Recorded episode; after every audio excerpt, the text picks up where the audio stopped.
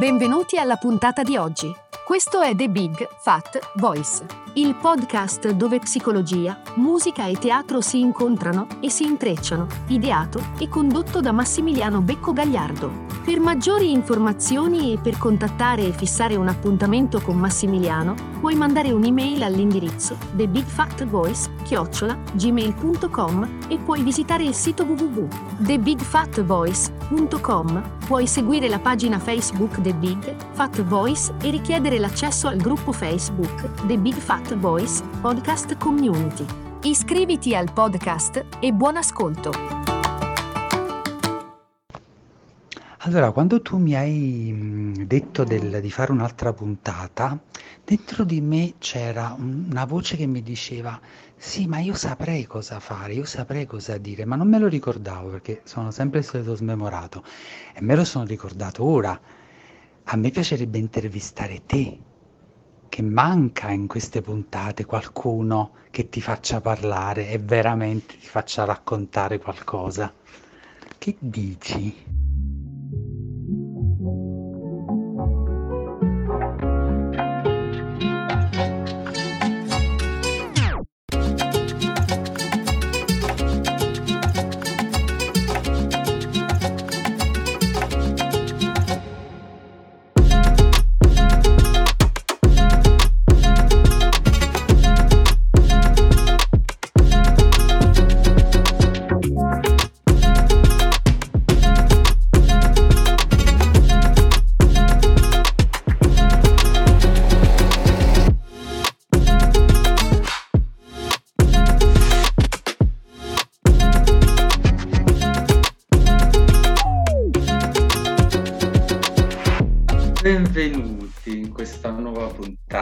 Del podcast The Big Fat Voice.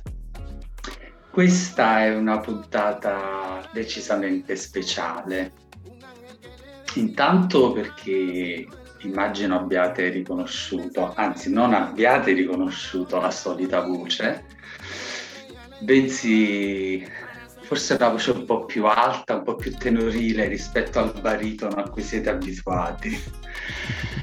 Ebbene, oggi abbiamo un ospite speciale che è l'ideatore del podcast, Massimiliano Becco Gagliardo. Buongiorno Massimiliano. Buongiorno Mario. Eh, riveliamo questa, questa, questa cosa, dai, rivela. Eh, eh, ma gli ascoltatori, chi sta ascoltando avrà sentito perché io ti ho il, il tranello che mi hai che mi hai tratto l'ho, eh, l'avevo forse preventivato, non lo so perché, un sesto senso, quindi tu mi avevi mandato, io ti ho chiamato per, eh, per dire facciamoci un'altra chiacchierata, che ne dici? E E tu mi hai detto, ci penso, penso al, all'argomento che mi piacerebbe trattare, eccetera, eccetera. E, e, e poi poco dopo mi hai mandato un, un text, un, un audio, eh, in cui sì, dicevi quello che gli ascoltatori non hanno sentito all'inizio del podcast, perché l'ho, l'ho salvato a quel punto quando me, me l'hai detto, ho detto l'ho salvato, ho detto quella sarà l'introduzione al podcast in cui insomma ti sei fatto venire quest'idea. E sì, ho detto ma perché no? Perché no? Ma sì, poi mi sono chiesto, sai, cioè ti sentono tanto parlare, però poi in fondo di te potrebbero sapere poco e magari questa è l'occasione per uh, rivelarti un po' di più al di là di tutto. Tutto quello che vuoi, Mario. Bene, bene. Intanto ti chiedo come stai. Sto bene, sto, sto bene. È un periodo intenso, ma un periodo eh, intenso per tutti quanti noi, perché questo ritorno a questa sorta di normalità eh, sta... Mh, creando un, un, un po' di aggiustamenti a tutti, certo, i livelli, personale, certo, lavorativo, eccetera. Quindi eh, è un po', è un po' un terremoto, eh, certo. però, però c- diciamo che è un movimento energetico in cui siamo coinvolti tutti quanti. Eh, assolutamente eh, sì, ti, ti capisco. Finché c'è movimento è... c'è, c'è vita, no? Per cui sì. indipendentemente da, dalla direzione che poi prenderà, comunque già il muoversi è un buon segno. Senz'altro, sono d'accordo, certo.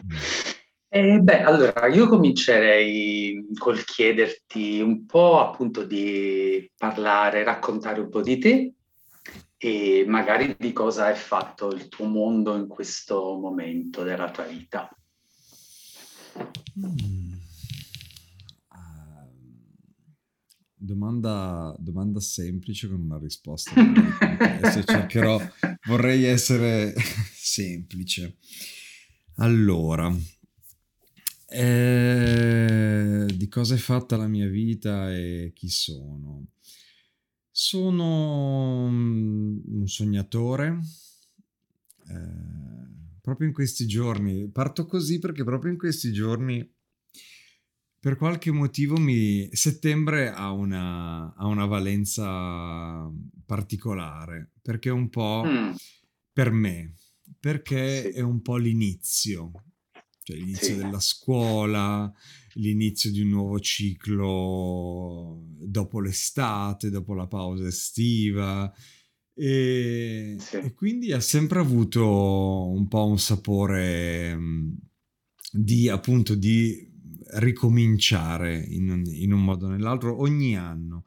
Anche Torino, dove sono adesso, io mi ero trasferito durante l'estate, però poi la, l'inizio di vita propria oramai eh, quasi trent'anni fa eh, è stato nel mese di settembre, quindi anche passeggiare per le strade di Torino in questo periodo e vedere quei colori, sentire quei profumi, vedere sì. quella movimentazione mi riporta il, la luce, mi riporta al momento in cui ho iniziato a vivere in, in questa città. E beh, io ho iniziato molto giovane eh, studiando il pianoforte. E sono originario della provincia di Savona, Cairo Montenotte.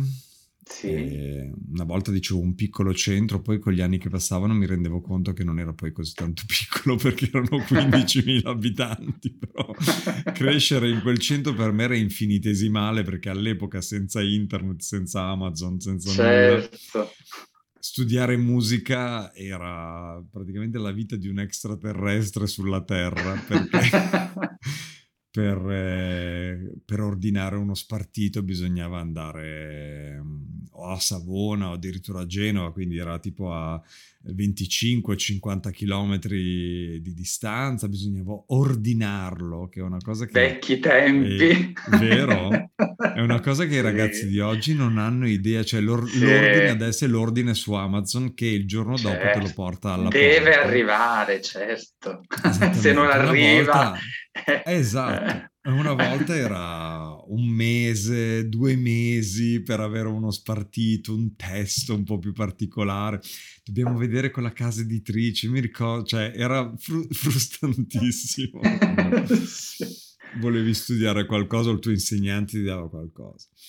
Poi praticamente tra diciotto diciannove anni ho avuto l'incontro con il canto, un incontro... Mm.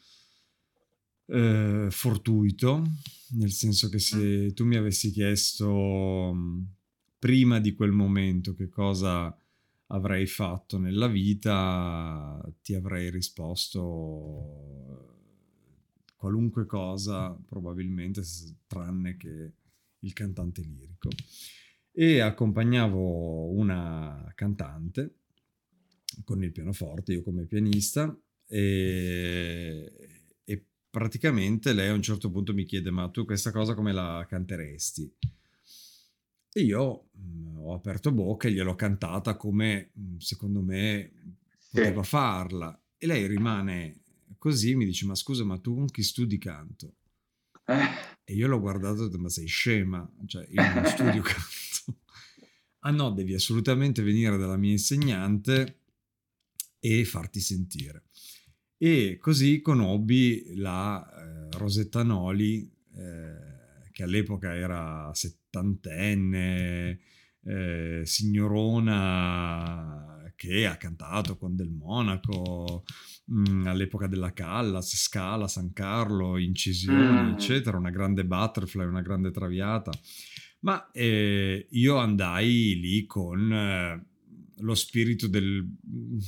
un po' del gioco e un po' sì. del pensare che questa fosse un po' fuori di testa, che, che non sì, avesse certo. veramente idea. Però dissi, vabbè, sì, perché fa, no? Sono, mm. su perché no, esattamente.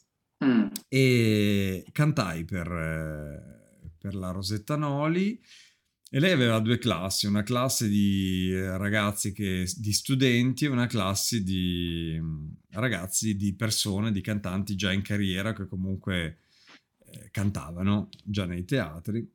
E lei mi mise nella classe dei professionisti.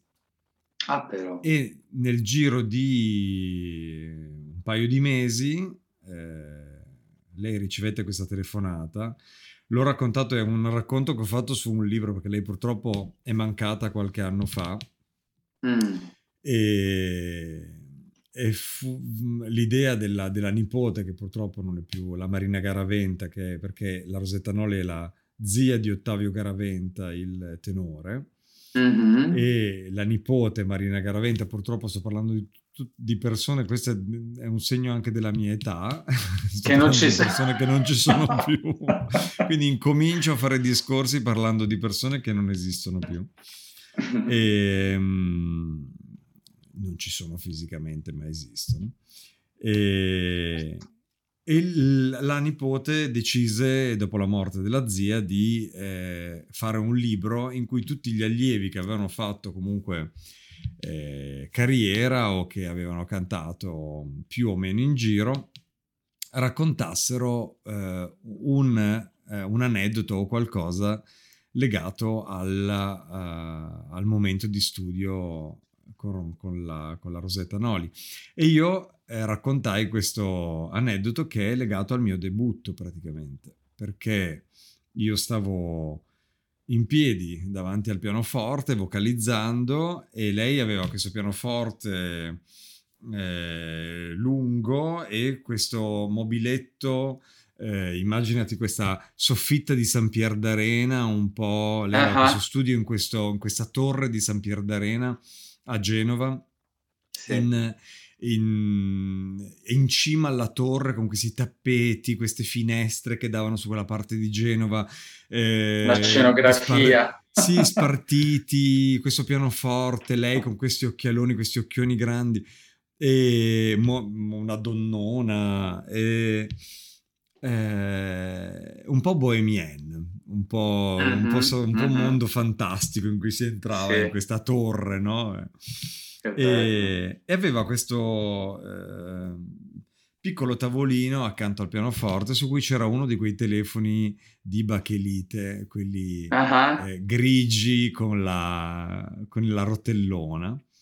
Anche questo denota e... la nostra età, no? Assolutamente, probabilmente, se, a parte che probabilmente non ci sono tanti ascoltatori che non sanno che cos'è un telefono. Però, insomma, ci assumiamo la responsabilità. Era un telefono analogico di un tempo. Sì. E, e a un certo punto questo telefono trilla e, e, e lei eh, riceve questa telefonata e, e dice «Ah sì, sì, certo», eh, parla un po' e dice «Ah no, no, ce l'ho lo sharpless per la vostra ba- butterfly». Eh, ah. E... E praticamente nel giro di cinque minuti mi eh, organizzò il, eh, l'ingaggio. Esattamente. Oh.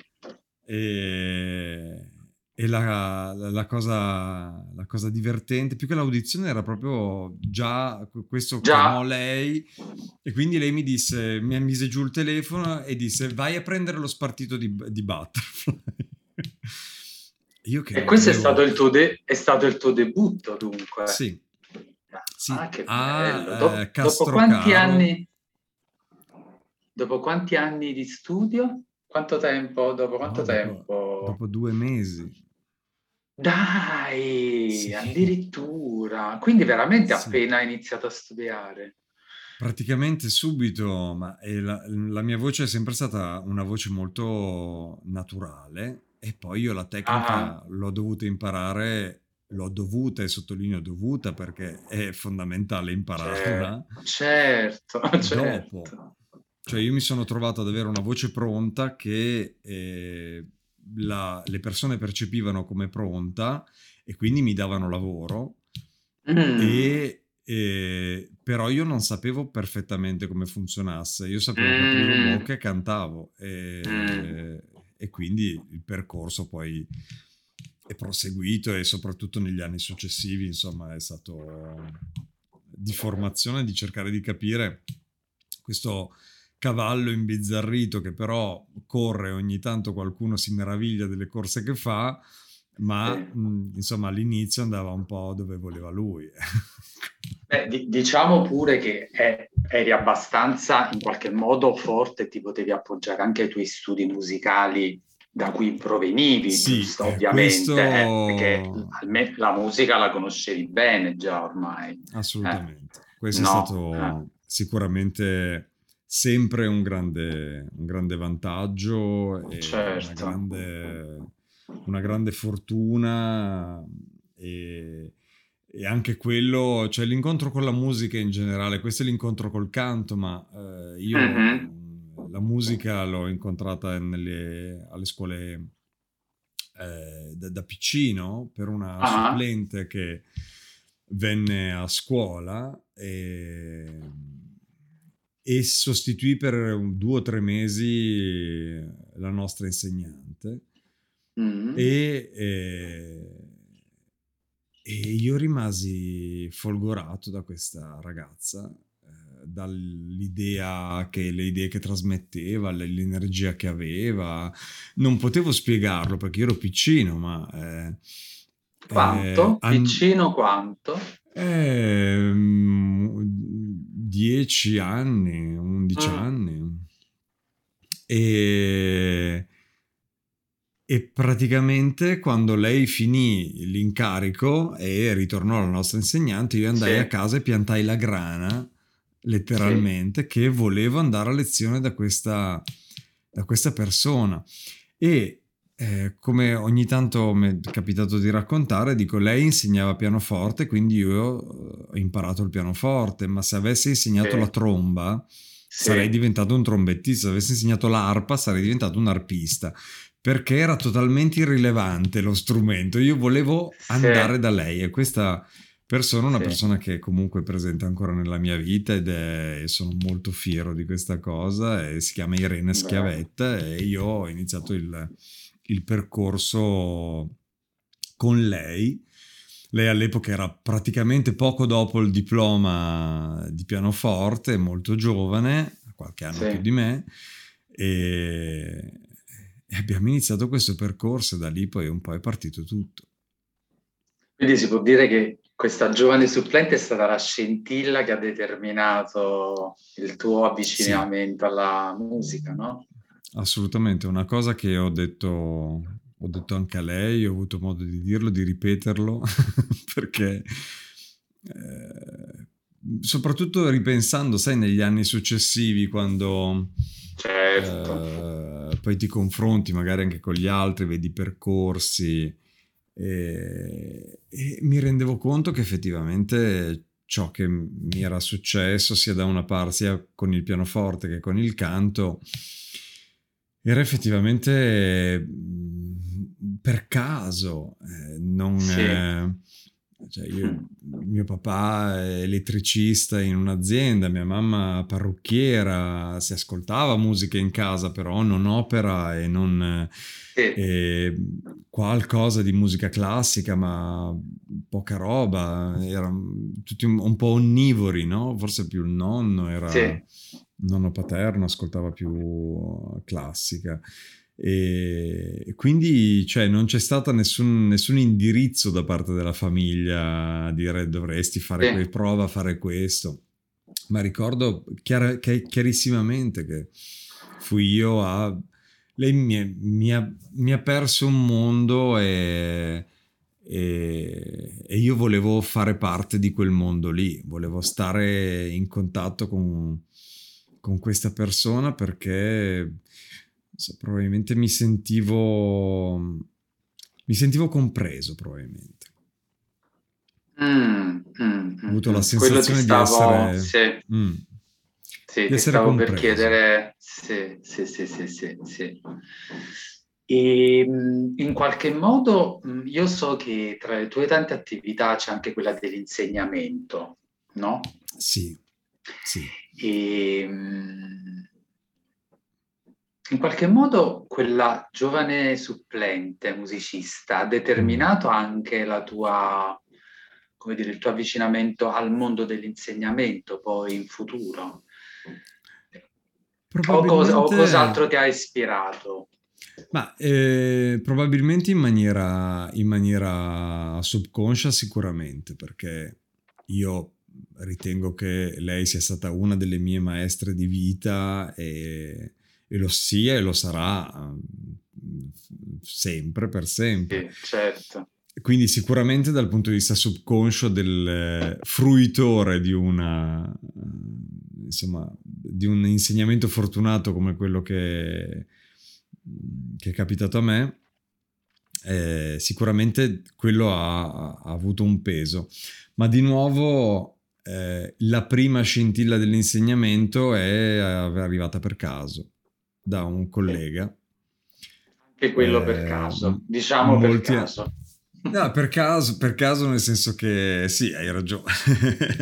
Ma per caso nel senso che cantavamo insieme, sì. e, e lui a un certo punto venne nel camerino, era in un momento un, un po' di crisi vocale, di, aveva un po' di dubbi, aveva, era in carriera, cantava, cantavamo insieme in un teatro e Eh, e mi disse, ma eh, senti, ma ti, ti andrebbe di studiare con me, eh, studiare un pochino insieme e mi fai vedere cosa fai tu o mi ascolti uh-huh. un attimo, mi dai una mano? E io dissi, ma cioè, figurati, certo, se vuoi, ma cioè, io non sono un insegnante, dissi, se sì. però cioè, se vuoi studiare con me... E, e studiamo un po' insieme. Lui nel giro di veramente una due volte risolse una, una serie di cose, iniziò a sentire un giovamento, ecco. Ah, ah. E divenne il mio primo allievo e di conseguenza a quel punto mi resi conto che riuscivo a Eh, comunicare, ma soprattutto riuscivo a sentire, ad ascoltare, sì, sì, eh, sì. con un orecchio eh, particolarmente sensibile probabilmente le, le necessità di chi avevo di fronte. E da quel momento in avanti, cioè, sono ormai vent'anni, anche di più. Mm-hmm. Che, ah, è, è interessante che, che, hai questa, che, che hai questa attività, insomma, una delle tue tante attività. Sono un pelo eclettico. È un po' eclettico, poi parleremo anche del tuo eclettismo. No, piuttosto stavo di per dire che è interessante quanto poi eh, siano stati determinanti persone, no? Quindi la relazione, come da una relazione sia scaturita poi appunto o la carriera da musicista o la carriera da insegnante, no? Tutto partito da una relazione, sì. Con una persona, insomma, in qualche modo che ti ha investito. Interessante. È interessante che tu lo ehm, mm.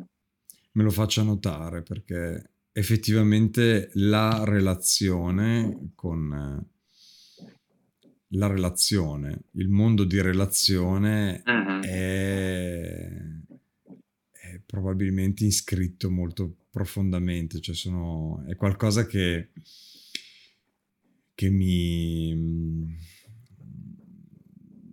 è connesso con me in maniera profonda, quindi probabilmente uh-huh. anche, no, senza probabilmente, è legato alla mia struttura, alla mia struttura caratteriale, al...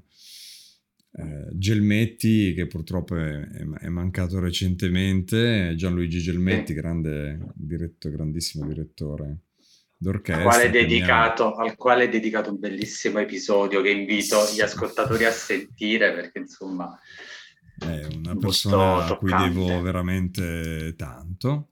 E lui mi diceva, beh, abbiamo lavorato quindici anni insieme con una frequenza veramente grande, e, e lui mi diceva: Massimiliano, lo so che tu sei diesel, e perché aveva capito che avevo bisogno di metabolizzare le informazioni, quindi eh, la cosa che arrivava era sì.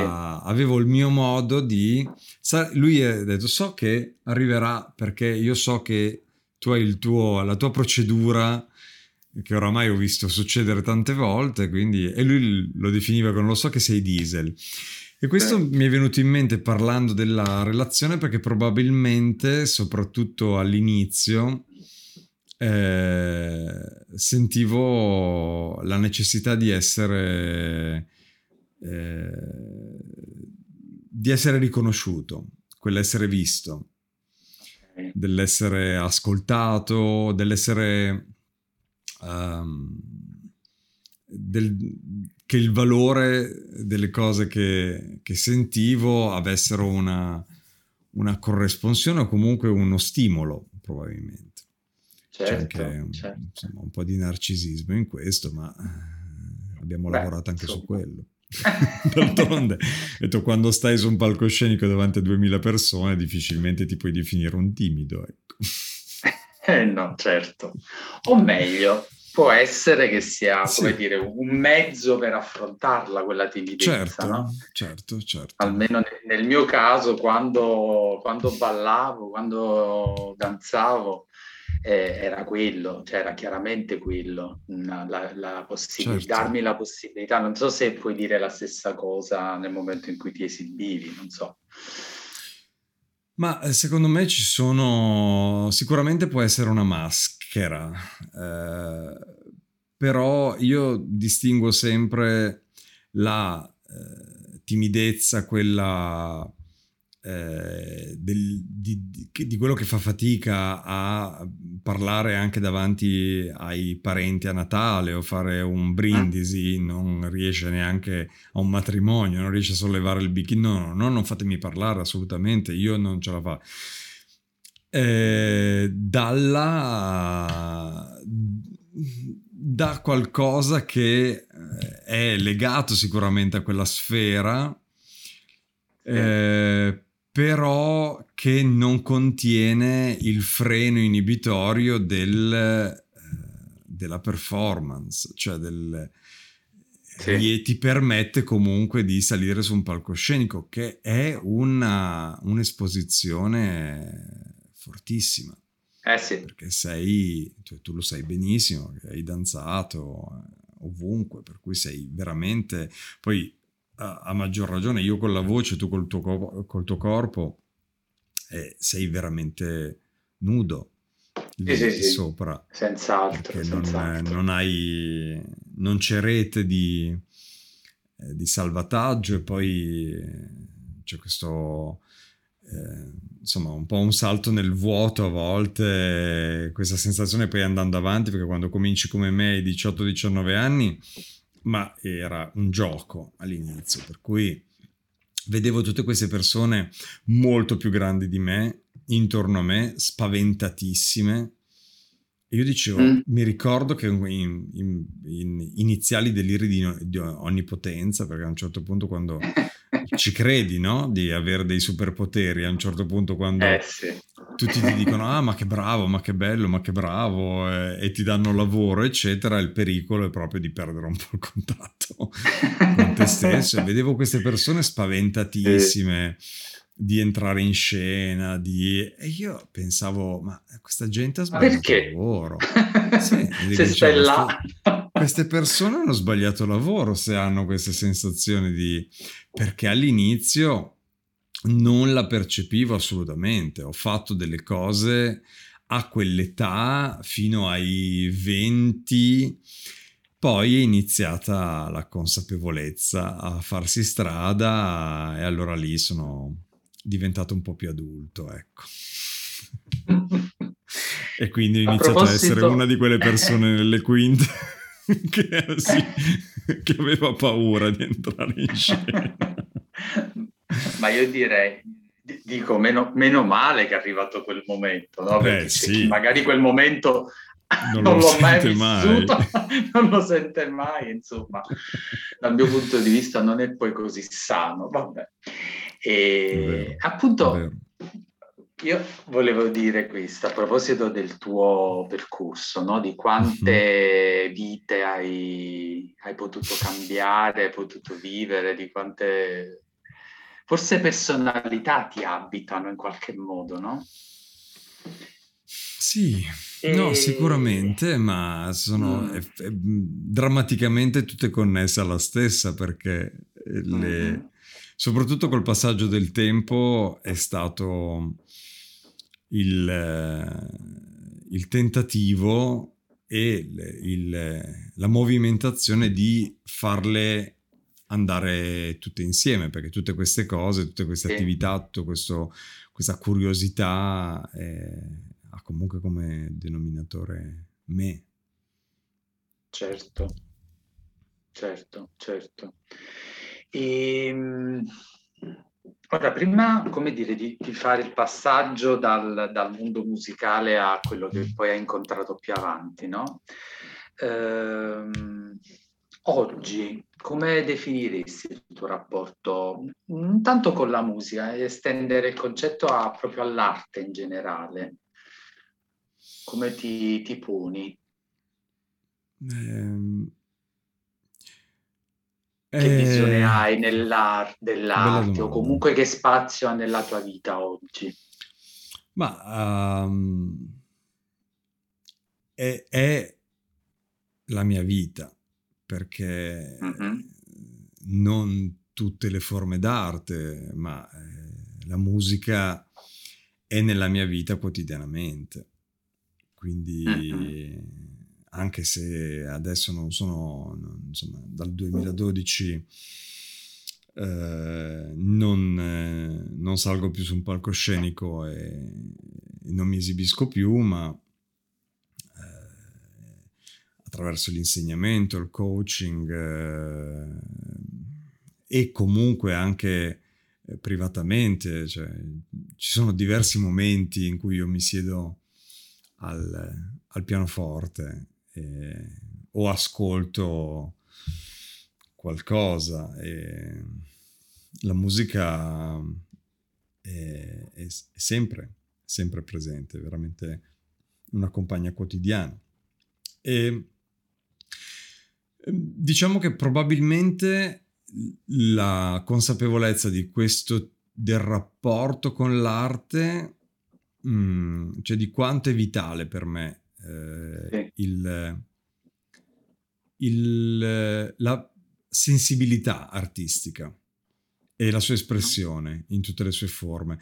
Mi veniva da dire la bellezza, ma non è necessariamente bello, perché può essere anche toccante o un pugno nello stomaco eh, o estremamente certo. doloroso l'espressione artistica, anzi a volte è proprio... Cioè, croce delizia, amore morte, sono proprio connaturate nell'espressione artistica. Sì. E l'ho ehm, vissuta, l'ho, l'ho diciamo riscoperta, capita, compresa quando mi sono trasferito a Londra. Mm. E allora ho avuto un contatto forte con la eh, con me stesso e con la mia solitudine. Mm-hmm. E la gestione della mia solitudine adesso ci ho ripensato diverse volte, ma adesso ci sto eh, ci sto pensando, era eh, la mia sopravvivenza era legata all'arte. Quindi eh, a Londra i musei sono gratuiti e sempre aperti, quindi sì. eh, uno può entrare alla National Gallery, al British Museum, alla Tate, alla Tate Modern, sì. alla Portrait Gallery e farsi due passi in mezzo a sì. dipinti, in mezzo a opere d'arte. Quindi non c'è il, la necessità del pagare il biglietto, della visita, e fare certo. la visita, esatto. Quindi sì. uno... Sì. Mi sono ritrovato, non so, alla National Gallery in Trafalgar Square a eh, stare seduto, magari entrare dentro e andare dritto alla stanza degli italiani e stare davanti a un Canaletto, ad esempio, mm-hmm. vedere eh, il dettaglio, no? Ma non tanto per un fatto intellettuale, ok? Ma sì, sì, sì. Mh, mi ricordo che una mi, mi viene questa que- mi, mi ricordo questa cosa che era, dicevo, guarda quanto siamo bravi, dicevo, guarda, guarda quanto, cioè quant- quanta roba. Il, il, insomma, gli italiani sono stati in grado di fare, sono in grado di fare, quanta, quanta bellezza, quanta...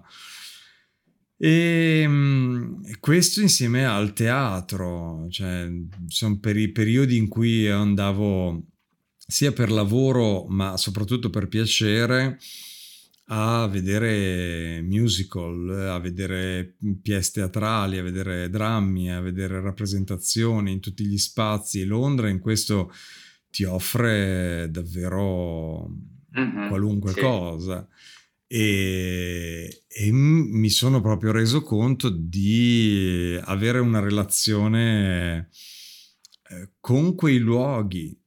Con la mia relazione con la città era prevalentemente, non prevalentemente, però una buona parte era proprio il godere della parte dell'offerta artistica, sì, artistica, sì, sì, culturale. Sì, sì. E quindi credo che questo forse risponda alla tua sì, domanda. Assolut- era assolutamente, sì. Sì, sì, una sì. forma di, di, di coccola.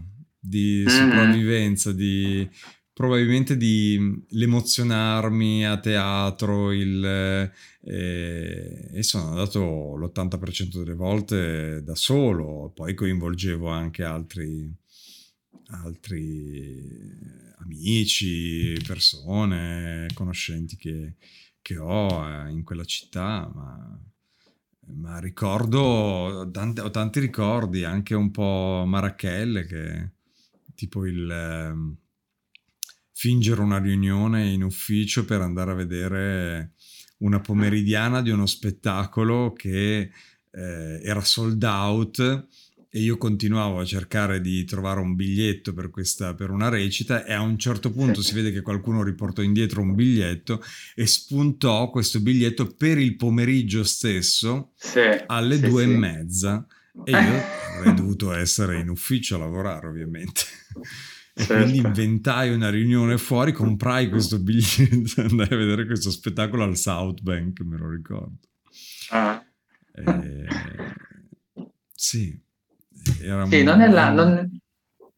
Dimmi. Sì, scusami, no, non è la prima volta che sento parlare di Londra in questi termini, da persone, da amici appunto italiani che hanno vissuto tanti anni, anche con molto piacere a Londra, che mi raccontavano di questa grande opportunità che in questo senso Londra, Londra dà, eccetera. Ma appunto mi volevo un po' ricollegare alla questione luoghi fisici, no? Tu sì. ne hai cambiati diversi, hai abitato insomma più o meno tempo in tanti, in tanti luoghi. Sì.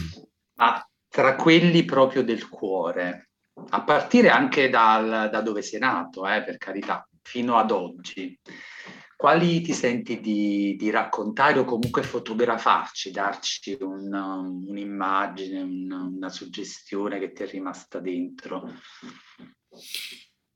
Um, beh, Torino è casa. Torino, casa.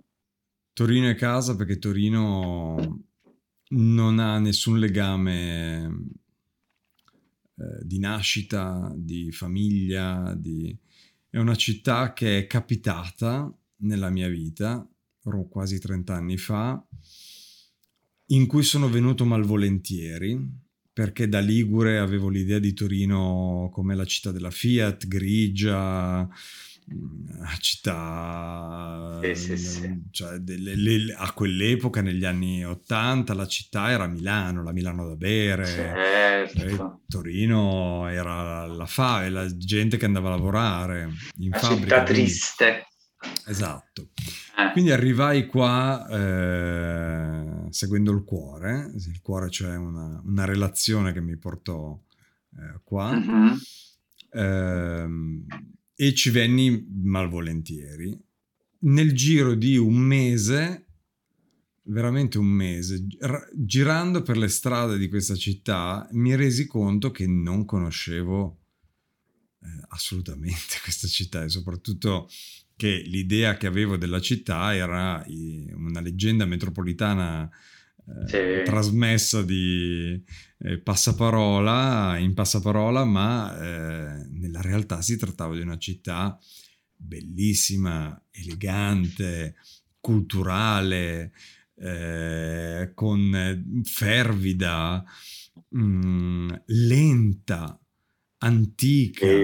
che è sì, una caratteristica sì. che a, a me piace molto, perché è una città che, pur essendo una delle più grandi città d'Italia, ha, mantiene questa energia ancien regime eh, legata veramente col passato e molto lenta. Io la, la definisco il... Eh, sembra un po' di stare nel salotto della nonna. Cioè sì, sì, che sì. la nonna che ti fa merenda, il tè con i biscotti che ha cucinato, c'è il divano un po' impolverato, forse una poltrona con del cellophane sopra perché non venga mm. rovinata. E... che bella questa e, immagine li, l'immagine un po'... de, però di accogliere, poi ci sì, possono certo. essere cose che ti sono più o meno vicine, però è di essere accolto. E ho scoperto negli anni che eh, alle persone fa effetti eh, uguali o contrari. Cioè mm. le persone da Torino, Torino, città come Torino, come Genova, che hanno delle similitudini, come Marsiglia ad esempio, che non sono sì. città immediate.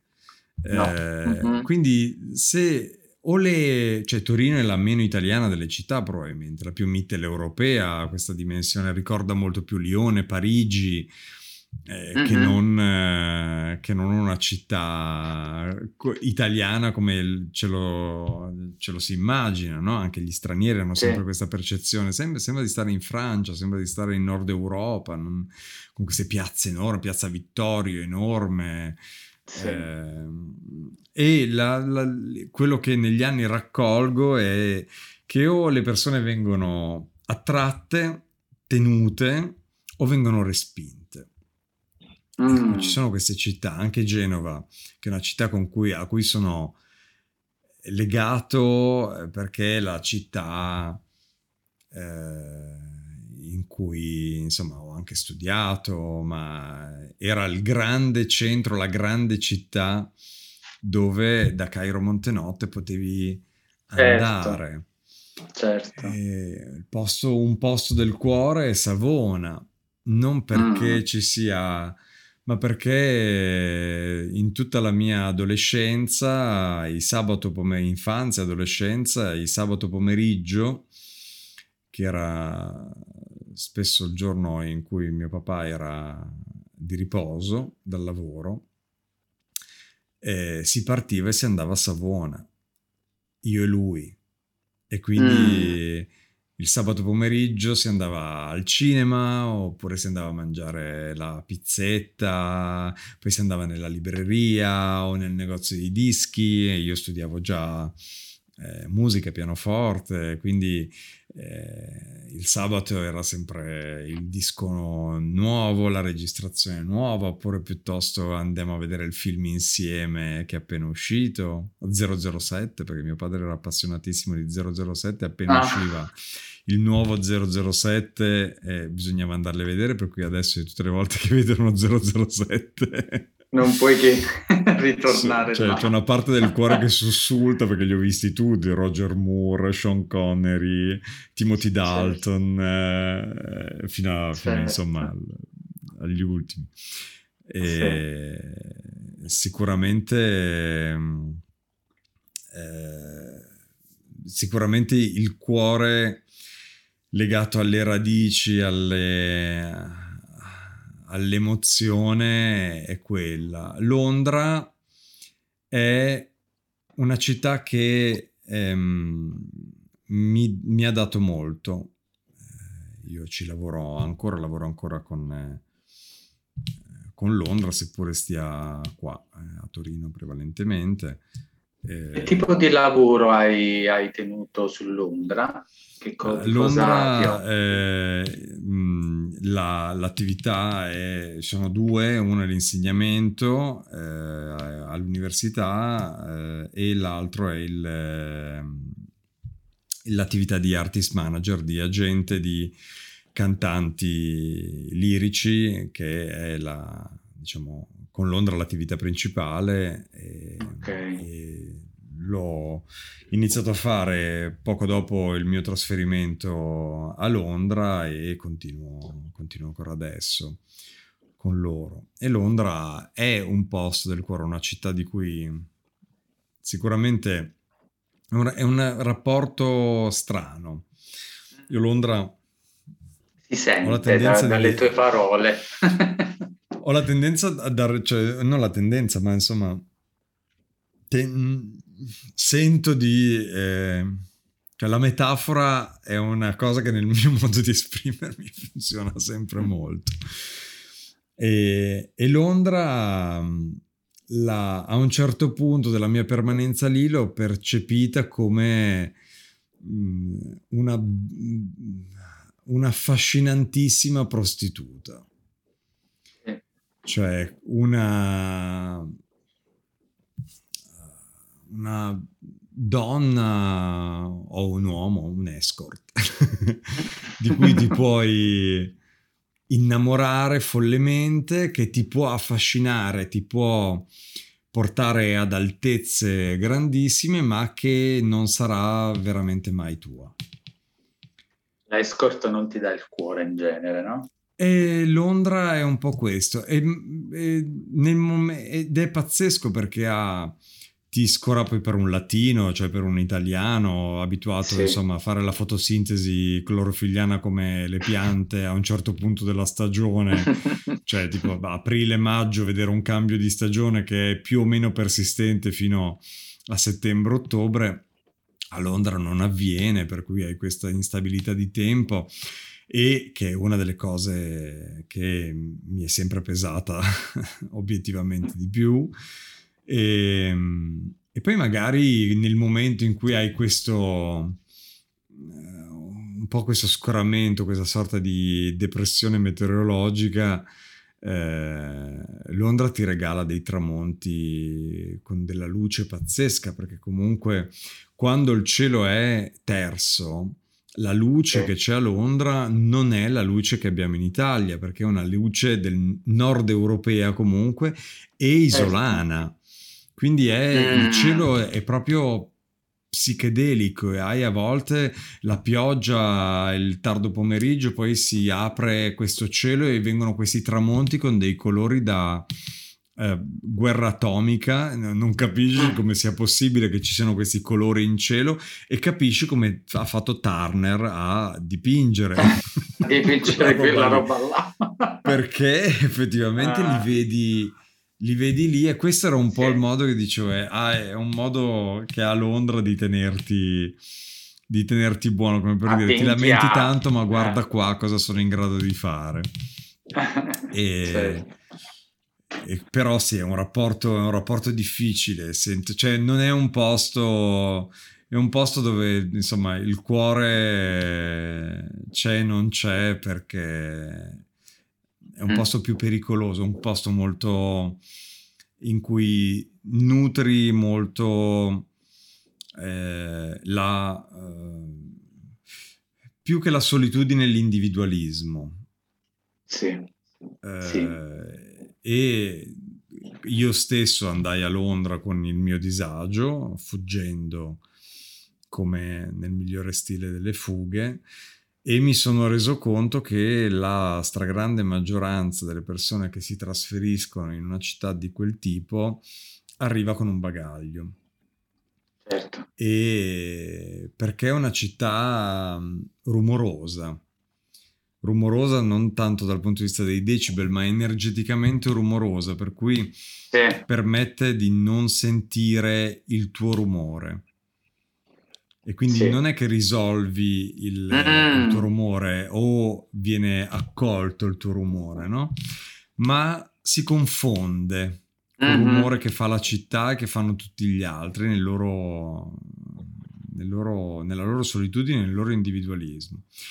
E come vedi, ad esempio, il Brexit ha dimostrato che questo, insomma... quella, quella percezione di, mm-hmm. è, è concretizzata. Infatti il Brexit mm-hmm. è stato un grande tradimento che io, cioè, sono stato Hai molto percepito. molto male. Mm. Sì. Mm. Tu già eri andato stato... via? No, io ero ah, no. vivevo lì, ah, vivevo no. lì e, okay. ed è stato ed è stato veramente un veramente una brutta giornata quella, mm. perché Eh, la sera prima era un venerdì, eh, cioè il giovedì c'era stato il referendum. Io ovviamente mh, ero, sono residente a Londra, ma non, non, eh, votavi. non votavo. Eh, si era al pub la sera prima dei risultati del venerdì mattina, eh, parlando con amici, ma il discorso sul referendum era proprio collaterale, nel senso che Eh, si sapeva che era una cosa che Cameron aveva indetto, insomma, perché l'aveva promesso, ma sì, sì, sì, tutti sì, davano sì. per scontato, anche perché la temperatura a Londra non è l'Inghilterra, come New York non è l'America. Certo, eccetera. certo. E tutti davano per scontato che vincesse a stragrande maggioranza l'Europa e la permanenza rimanere in Europa. In Europa sì. Per cui il venerdì mattina, quando abbiamo tutti aperto gli occhi, abbiamo visto la notizia, siamo rimasti, io sono rimasto personalmente più di un'ora seduto sul divano, silente, e guardando la televisione senza, senza parole. Poi andai in ufficio e all'epoca il proprietario era Atolstil in persona, eh, questo meraviglioso eh, visionario, sognatore, uomo scozzese, un sognatore ottantenne, che vidi entrare in ufficio in, in lacrime e ah. si mise in mezzo all'ufficio e disse, mi ricorderò sempre questo, questo momento, perché Eh, lui aveva ah, un ufficio, aveva, adesso non è più di sua proprietà perché è passato a Christopher Broom, che è il mio collega dell'agenzia, eh, ma le persone che lavoravano in quel momento nell'agenzia ero io, italiano, una ragazza spagnola, una ragazza croata, un'americana, un'austriaca. Poi c'era, vabbè, la sua figlia inglese e un altro, un altro inglese, ma la percentuale di inglesi all'interno della compagnia era la minoranza. Era mm-hmm. una compagnia fatta di persone dell'Europa interna- o internazionale. E, sì. e quindi lui rimase in piedi in mezzo all'ufficio e mi ricordo che disse: io non ho, non posso dire altro che mi scuso per il mio ah. paese. Mm. E questa cosa, guarda, ancora adesso mentre la dico cioè, mi, brividi. mi fa venire i brividi, perché so quanto ho imparato vivendo lì, quanto è importante l'appartenenza alla, a, alla, al paese che hanno gli inglesi. Sì.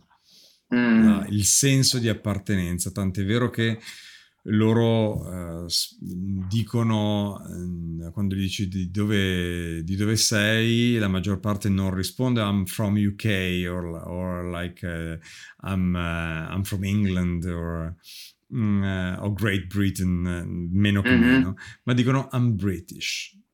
Ah, è bella, dice e, lunga, certo.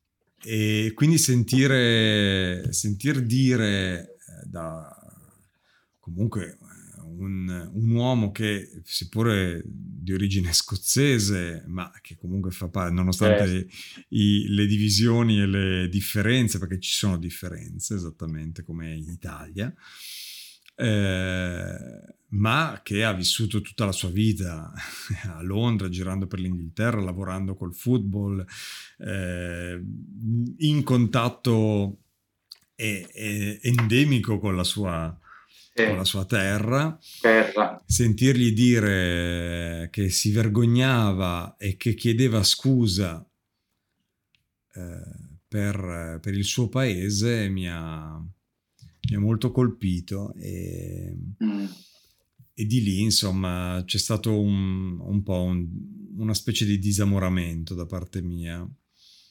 Mm-hmm. Totalmente personale, ovviamente molti altri la pensano diversamente da me, ma certo, certo, io ho certo, iniziato cioè quella sensazione dell'essere in un posto in cui eh, tutto è possibile e, e tu vieni accolto per come sei senza differenza di razza, di lingua, perché c'è questo melting pot in cui eh, tutti entrano e tutti possono comunque avere delle opportunità Di, di lavoro, cosa che negli anni ovviamente cambiava e si riduceva nel tempo, perché non erano più i tempi in cui uno arrivava a Londra e aveva sì. lavoro il pomeriggio, atterrava al mattino, il pomeriggio aveva già un lavoro, ma eh, ho percepito che quella fosse un po' una maschera, perché dico allora eh, non siete così diversi uh-huh. da, da noi, che invece la, le nonne nel, nel, magari nel, nel, nella migliore delle intenzioni eh, dicono al mio vicino è, è marocchino ma è bravo con, l'avversa- con l'avversativo, no? Come, ma è che bravo. È una, a volte sono sottili forme eh beh forse neanche tanto sottili, neanche troppo sottili esattamente, eh, ma beh. insomma eh, sì, il, sì. nel nostro paese eh. l'abbiamo visto proprio a Torino, insomma persone certo. che arrivavano dal sud negli anni eh, cinquanta, sessanta, settanta eh, a volte faticavano non poco insomma a inserirsi, a trovare casa eccetera eccetera, per cui ho iniziato a vedere che, insomma, come diceva mia, mia nonna, tutte le case hanno un tetto. Mm-hmm. Forse, e soprattutto uh, un, un, la, la scoperta di un mondo politico molto ipocrita, uh, molto simile a, alla nostra esperienza del dire una cosa e farne un'altra. E in occasione del Brexit diversi personaggi insomma si sono rivelati in questo modo, per cui a un certo punto ho veramente iniziato a pensare che non fosse esattamente come l'abbiamo per anni percepita, e poi mi faceva mi dava molto fastidio questo, cioè mi ricordava questa differenza voi e noi, mm. cioè per, ho iniziato a sentirmi straniero. E questa cosa mi, mi la sentivo sempre più forte e o semplicemente la sentivo, cosa che prima non, non percepivo, seppure fossi eh, non solo straniero, ma straniero non desiderato dalla maggior parte del tem- delle persone, perché i discorsi che sentivi fare in televisione eh, sono... Eh, discorsi di nazionalisti. Sì, sì. Faccio suonare, vabbè, lasciamo il telefono che suoni. sono discorsi di nazionalisti eh, molto, molto, molto chiusi, molto... Mi ricordo questa signora anziana che la intervistavano e diceva eh, io non voglio andare dal medico e dover scegliere la lingua in cui il, l'operatore elettronico deve parlarmi. Io sono in Inghilterra, deve parlare inglese. E se gli altri non lo sanno, sì, e questo mi fu una delle tante, ma in uh-huh. quei giorni intervistavano tutte le persone che erano convinte del fatto sì, che sì, l'Inghilterra sì, sì. non dovesse stare in Europa, e anzi che questi stranieri erano venuti a rubare il lavoro degli inglesi, che è una cosa che io sentivo dire in Italia, no? Sentiamo dire... Sì, sì. E, e stare in un paese in cui senti dire la stessa cosa dalle persone che poi nella fattispecie votano una risoluzione di questo tipo, ha cambiato grandemente la mia, la mia percezione. Delle, eh, immagino, immagino. È, è vero che quello, come dire, che, che, ha, che ha esplicitato la, la signora rispetto a quello che ha appena raccontato, un po' dimostra il fatto che la di, un po' la differenza, no, tra, tra l'indole degli italiani a magari esprimersi anche troppo velocemente mm-hmm. e magari forse, no, quasi distinto, rispetto poi a, a un'indole mh, più, più nord europea, in particolare sì. britannica, di tenersi, no, le cose un po' dentro. Insomma, questo anche sentendo racconti di miei amici e parenti, e ne ho diversi certo. che hanno vissuto, e alcuni stanno ancora vivendo quella, quell'esperienza lì. Vabbè, insomma, alla fine non è, non è un giudizio, è una presa di tatto, no, no, no? Di come può essere... un popolo, insomma, eh, senza voler generalizzare troppo. No, no, no, assolutamente, ma hai ragione. Ed, ed è un po' anche un, una delle cose che è balzata ai miei occhi, perché dico, per, per stare in mezzo a uh, persone che dicono una cosa, no, non certo Londra, ma insomma...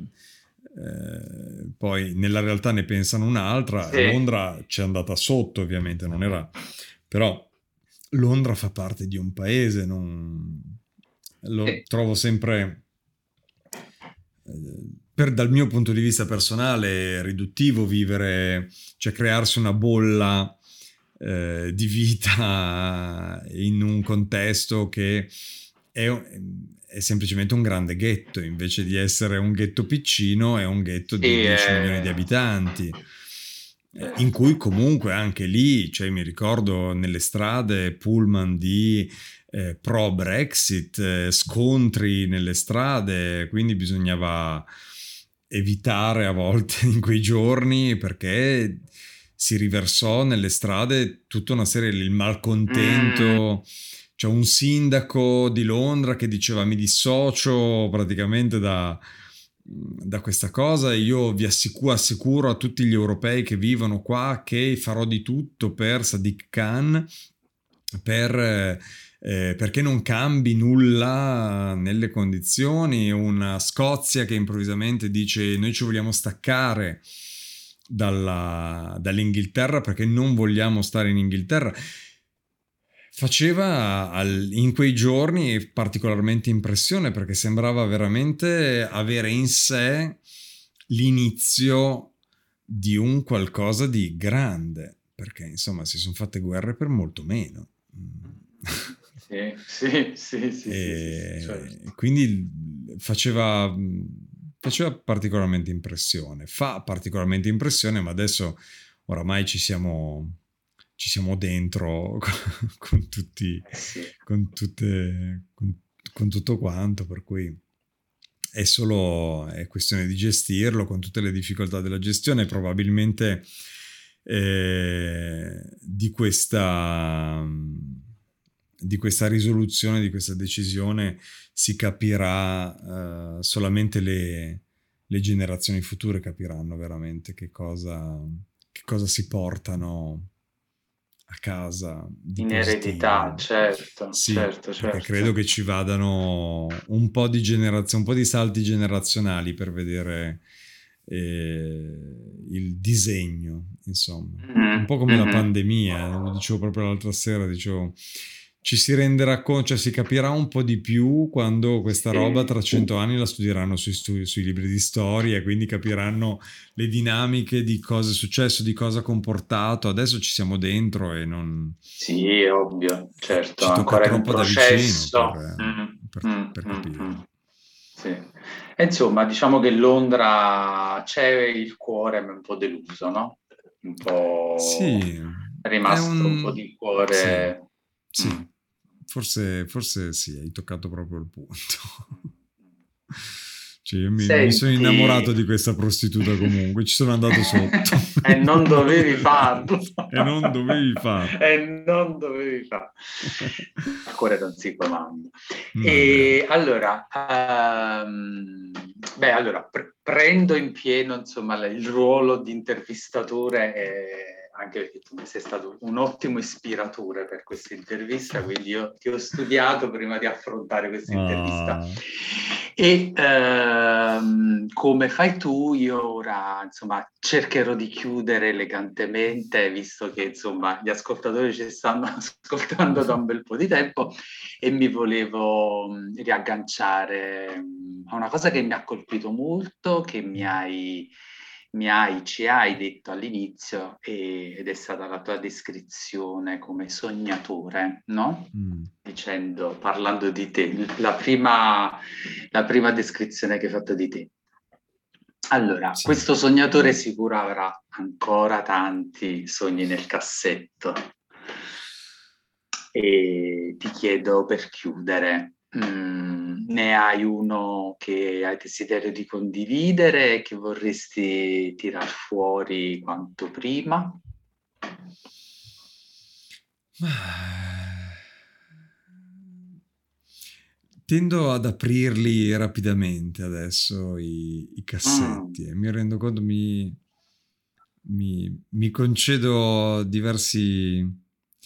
lussi, tra virgolette, cioè di ascoltarmi e, e cercare di, insomma, nelle mie possibilità, nel limite delle mie possibilità o nelle risorse delle mie possibilità, invece di dire il limite, nelle risorse delle mie possibilità, eh, di, insomma, realizzare il più possibile ciò che...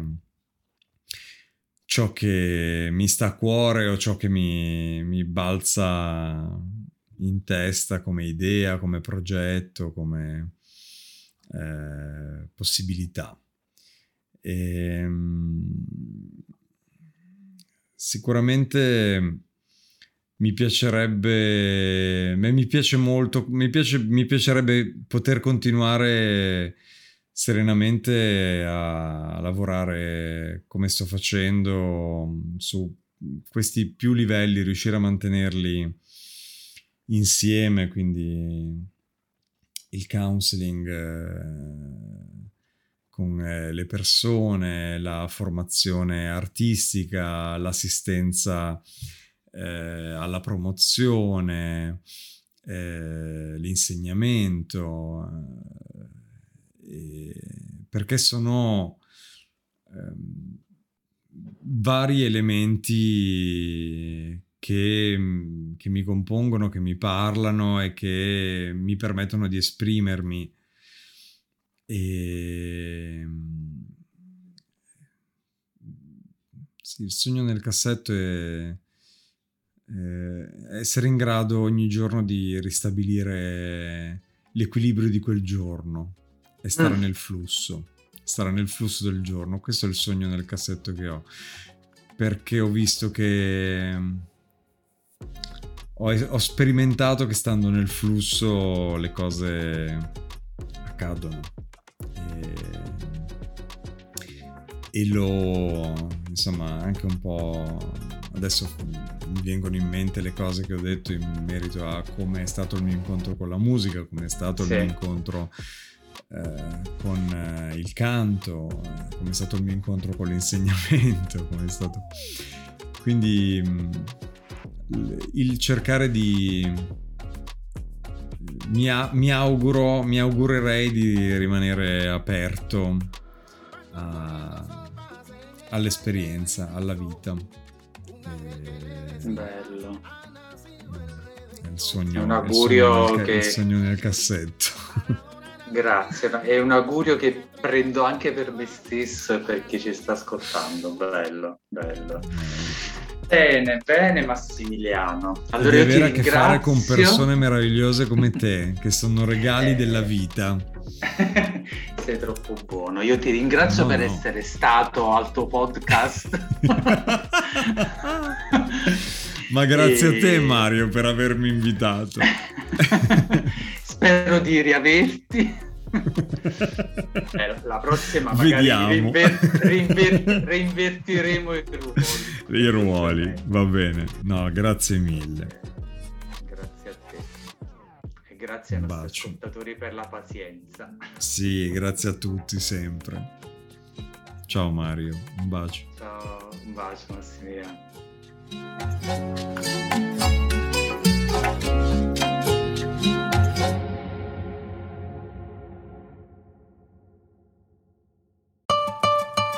Hai ascoltato The Big Fat Voice, il podcast dove psicologia, musica e teatro si incontrano e si intrecciano, ideato e condotto da Massimiliano Becco Gagliardo. Per maggiori informazioni e per contattare e fissare un appuntamento con Massimiliano, puoi mandare un'email all'indirizzo the big fat voice chiocciola gmail punto com e puoi visitare il sito w w w punto the big fat voice punto com. Puoi seguire la pagina Facebook The Big Fat Voice e richiedere l'accesso al gruppo Facebook The Big Fat Voice Podcast Community. Iscriviti al podcast, grazie per l'ascolto e arrivederci alla prossima puntata.